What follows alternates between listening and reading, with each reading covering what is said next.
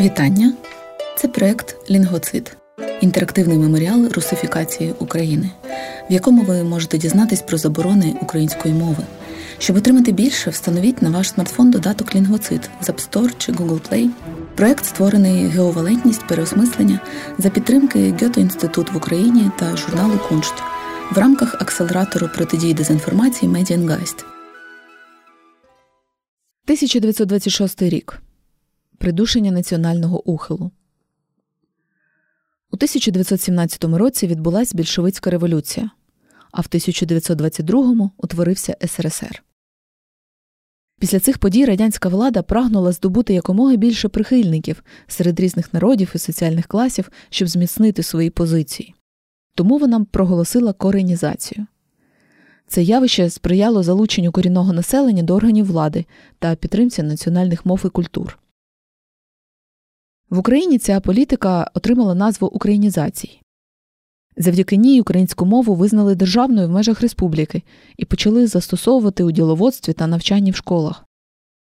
Крім того, це підтримувало україномовну пресу і культурні події. У будівлі нинішньої Київської міської ради була розташована Київська округова інспектура народної освіти, яка й керувала українізацією.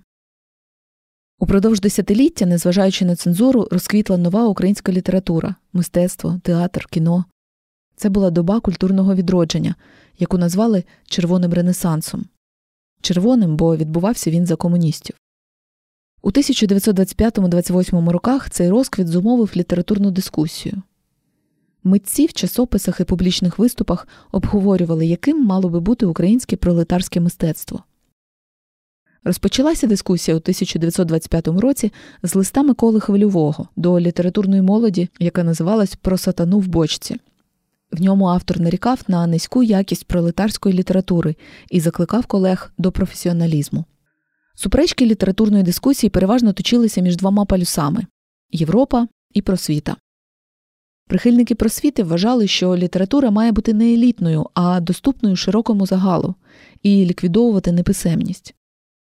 А інші сподівалися, що нова українська література має взоруватись на високу європейську культуру, а не лишатись провінційною, орієнтуючись лише на Росію.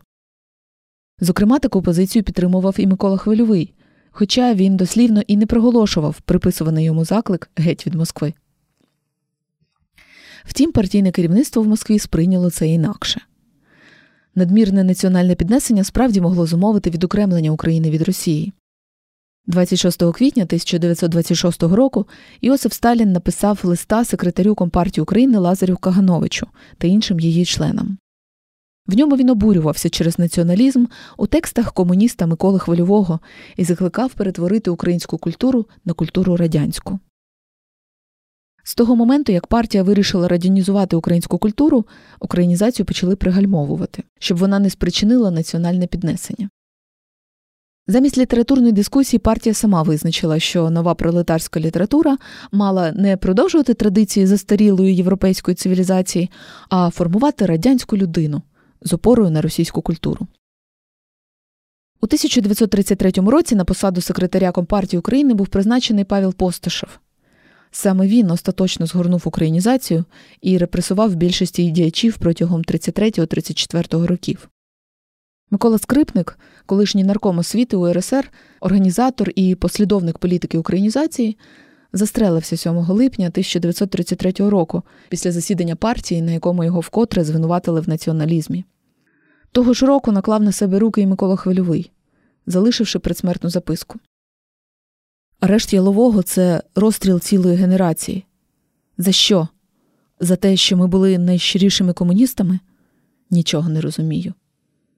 За генерацію ялового відповідаю перш за все я, Микола Хвильовий.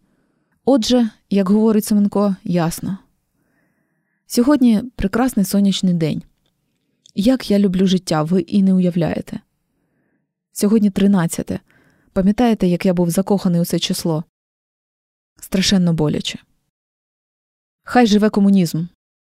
Хай живе соціалістичне будівництво, хай живе комуністична партія. Все, в тому числі авторські права, передаю Любові Уманцевій. Дуже прошу товаришів допомогти їй і моїй матері.